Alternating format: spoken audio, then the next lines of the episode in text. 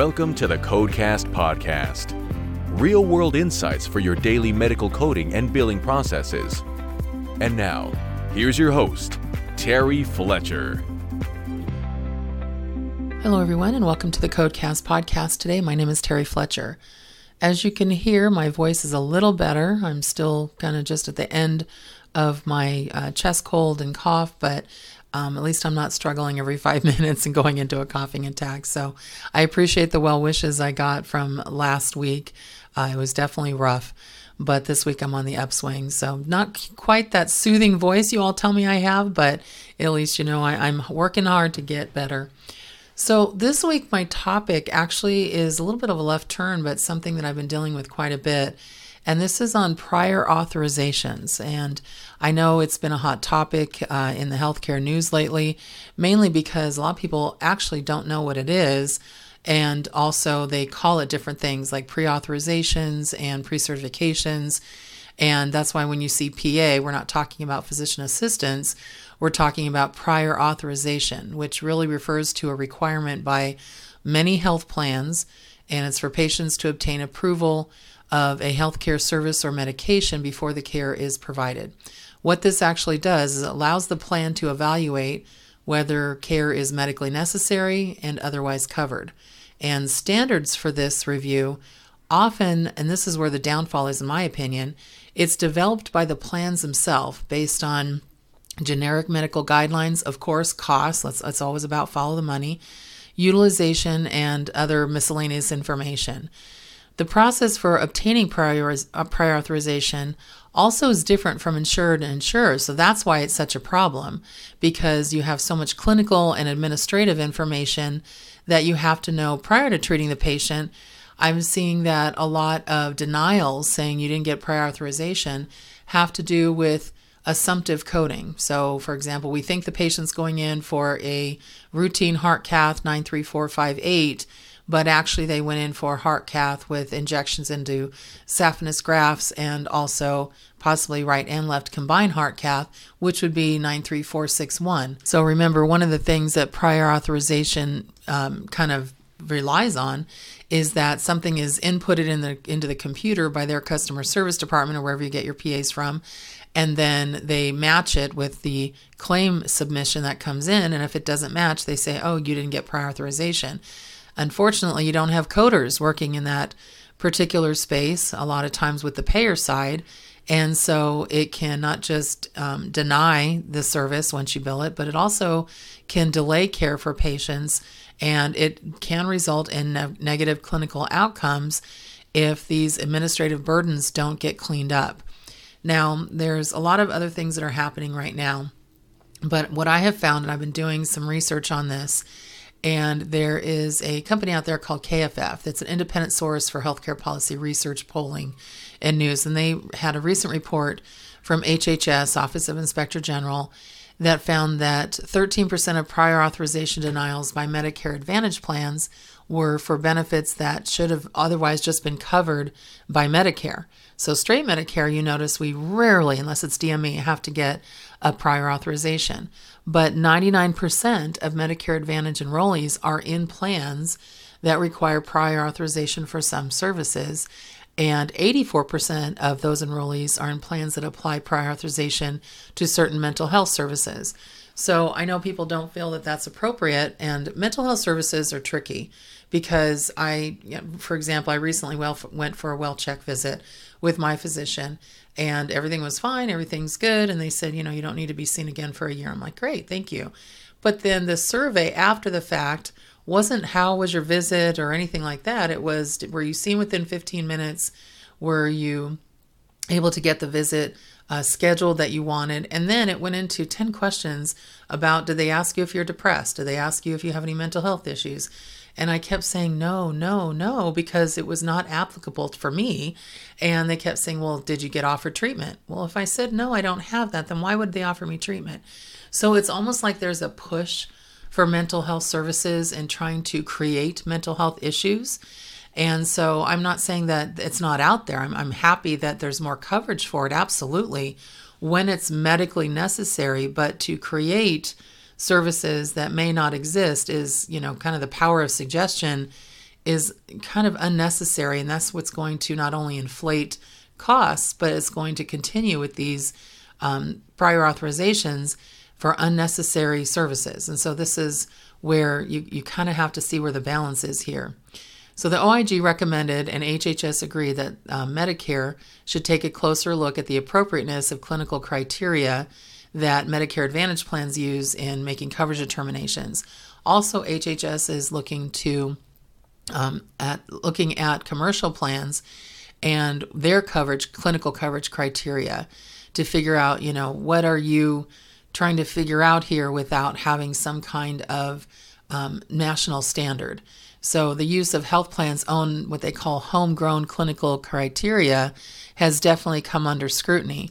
And first of all, I'm in California, and California is known to just, I don't know, they call them renegades or cowboys out here because they tend to just do whatever they want. And for example, California does now prohibit plans from using their own clinical criteria for medically necessary decisions. So they require commercial insurers instead to use criteria that are consistent with general accepted standards, medical standards of care, and are developed by a nonprofit association for relevant clinical specialty.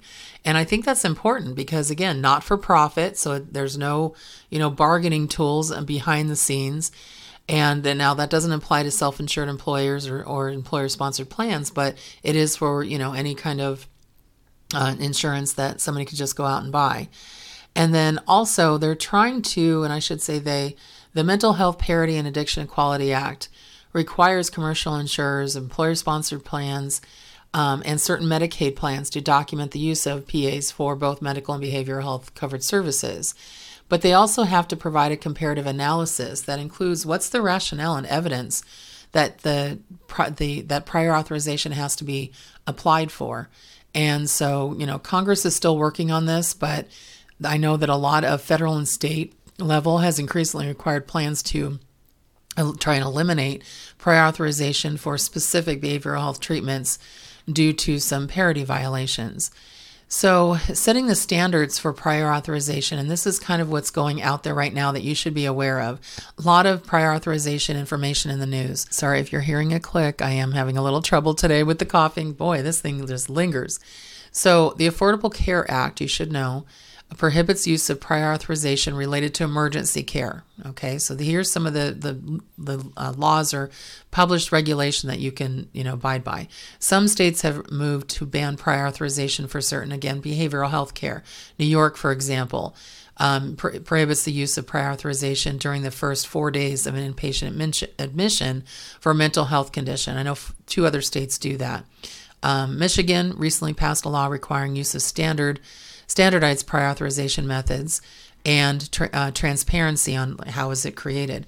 Now, here's the thing that several states have adopted and or are considering adopting, and I really like this, and that's what they call the gold card. And those are gold card laws that would require health plans to waive prior authorization uh, for services ordered by providers with a good track record of prior authorization approval and no blips or you know outlying issues when it comes to that prior authorization um, for on their you know profile. So for those of you out there that actually participate in prior authorization, and it's very, I know, administratively cumbersome. Here's really what they're looking at, just so you can understand the process. And there's actually now a certification for prior authorization, kind of knowing the ins and outs of it. I'm actually considering taking that certification.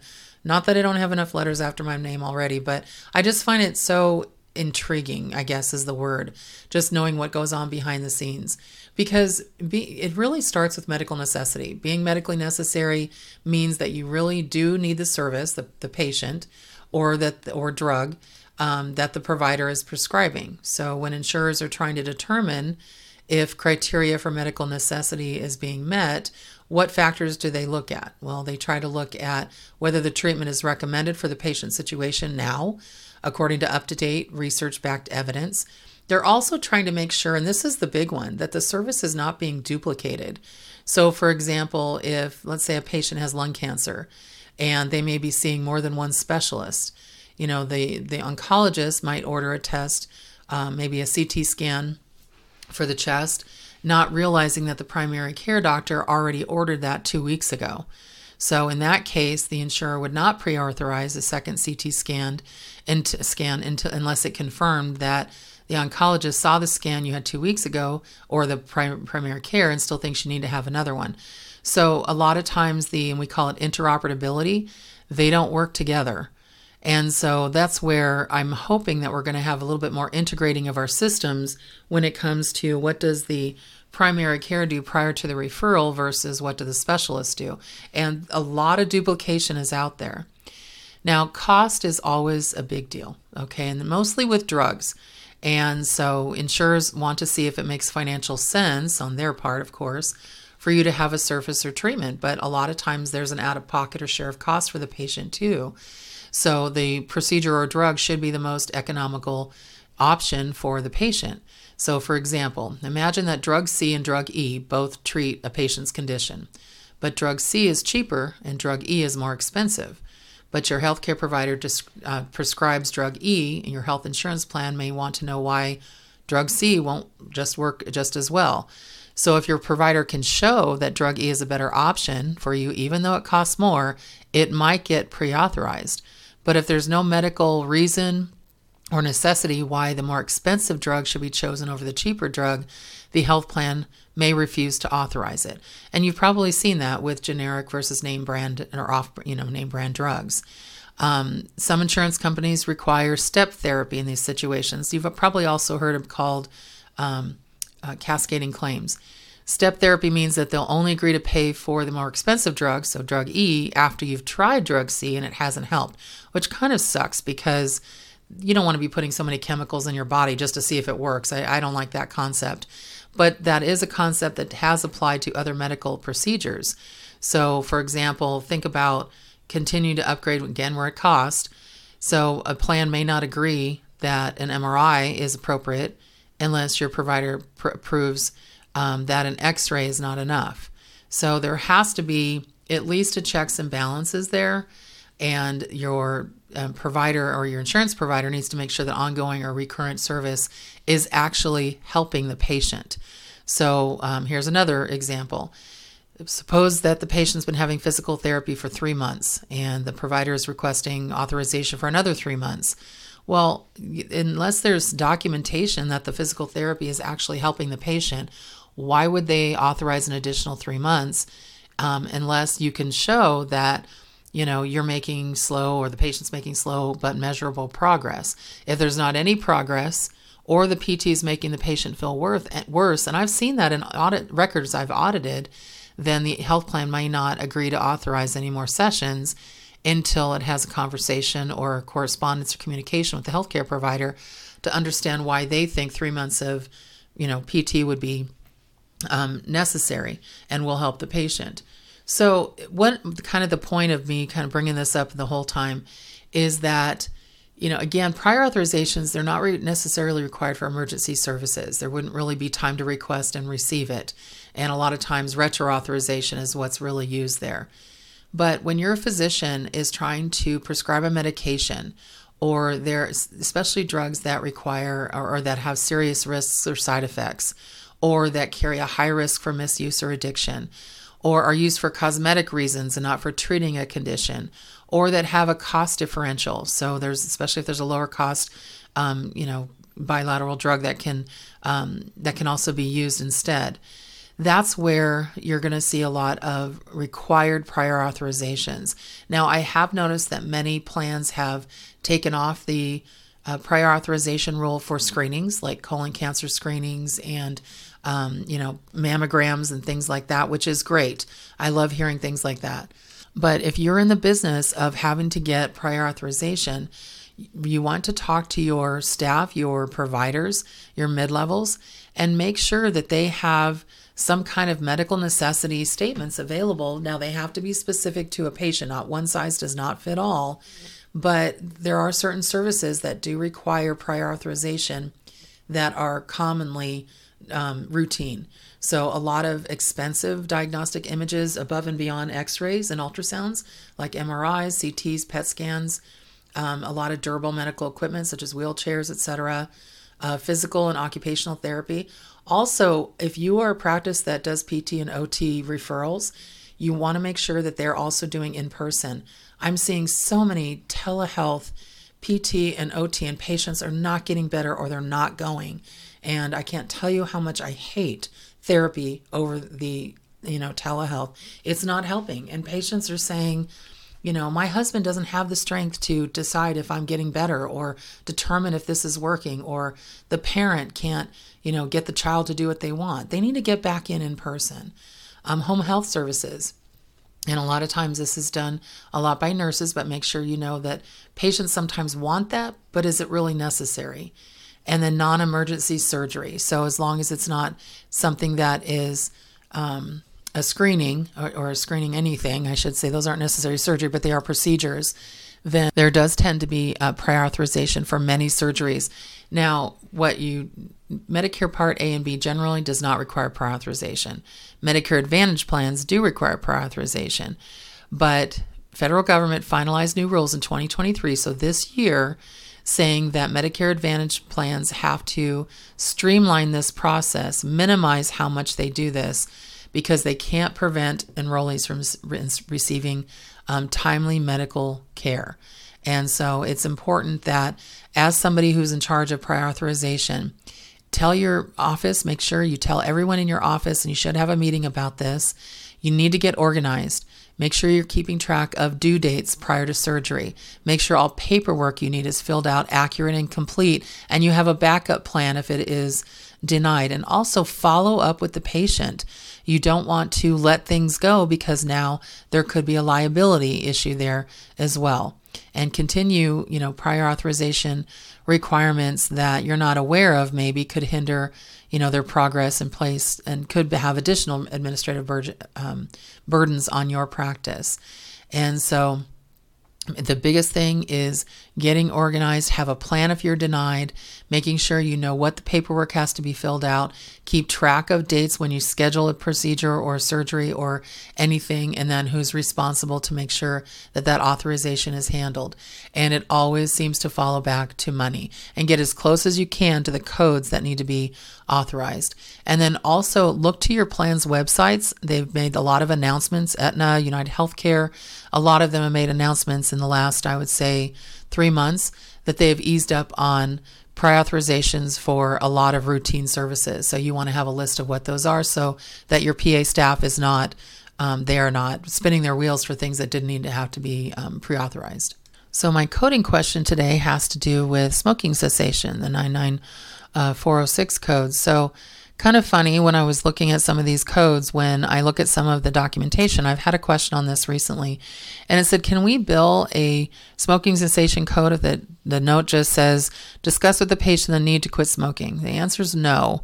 So there's a reason why these um, extra services to an E&M are timed and you have to have an assessment or a checklist on a patient who smokes and then they have to also agree that they're going to quit remember it's smoking cessation counseling so you know amount smoked degree of dependence patterns of smoking reason for smoking reason for quitting um, what worked and what didn't work are there any other uh, are there any other medical problems um, or meds the patient's taking, current interest in quitting, and then current confidence in being able to quit. And the provider that's following them also has to have a plan that they are following them to come back and say, okay, this is what we're going to do. This is how much you've progressed. Make sure you're um, notating your progress. Otherwise, you, you can't bill for it with just a simple statement. I see that happening way too many times. So be very, very careful with that. Our coding question was brought to you today by the AAFP, American Academy of Family Physicians. Health information for the whole family, again from the American Academy of Family Physicians. You can follow them on X, formerly Twitter, at Family Doctor, or follow them familydoctor.org or go to aafp.org. So, my personal tidbit this week you know, we are in football season. So that means I'm back to my WTF What the Football podcast as well. So check that out at steelcityunderground.com. That's the website that it sits on, on all platforms if you're interested in what's going on with the NFL. That's my kind of my side hustle. I love it. So I love talking about football. And so hopefully I'll see some of you on there. So far in my fantasy leagues, I'm three and one. So I have four leagues that I'm on. I know that's a lot to to go over, but um, three I won last week and one I didn't. Um, my Steelers they didn't start off so good, so hopefully Monday Night Football will be better. And uh, by the time you hear this aired, I'll know if I've won or lost. And so, everyone, make it a great day, make it a great week, and thank you for listening to the Codecast podcast. For more information on medical coding, billing, auditing, and compliance, including how to hire Terry, follow Terry on Twitter at TerryCoder1 or visit her website at www.terryfletcher.net. Podcast producer Joe Kuzma. Music producer Dassassin Music.